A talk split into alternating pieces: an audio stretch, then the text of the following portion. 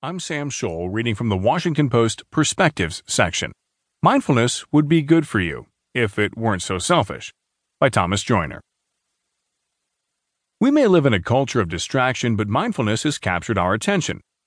Books on the practice are numerous, including guides to A Mindful Pregnancy, Mindful Parenting, Mindful Politics, The Mindful Diet, and Mindfulness for Teachers. Corporations, sports teams, even the military and police departments provide mindfulness training to their employees. A bevy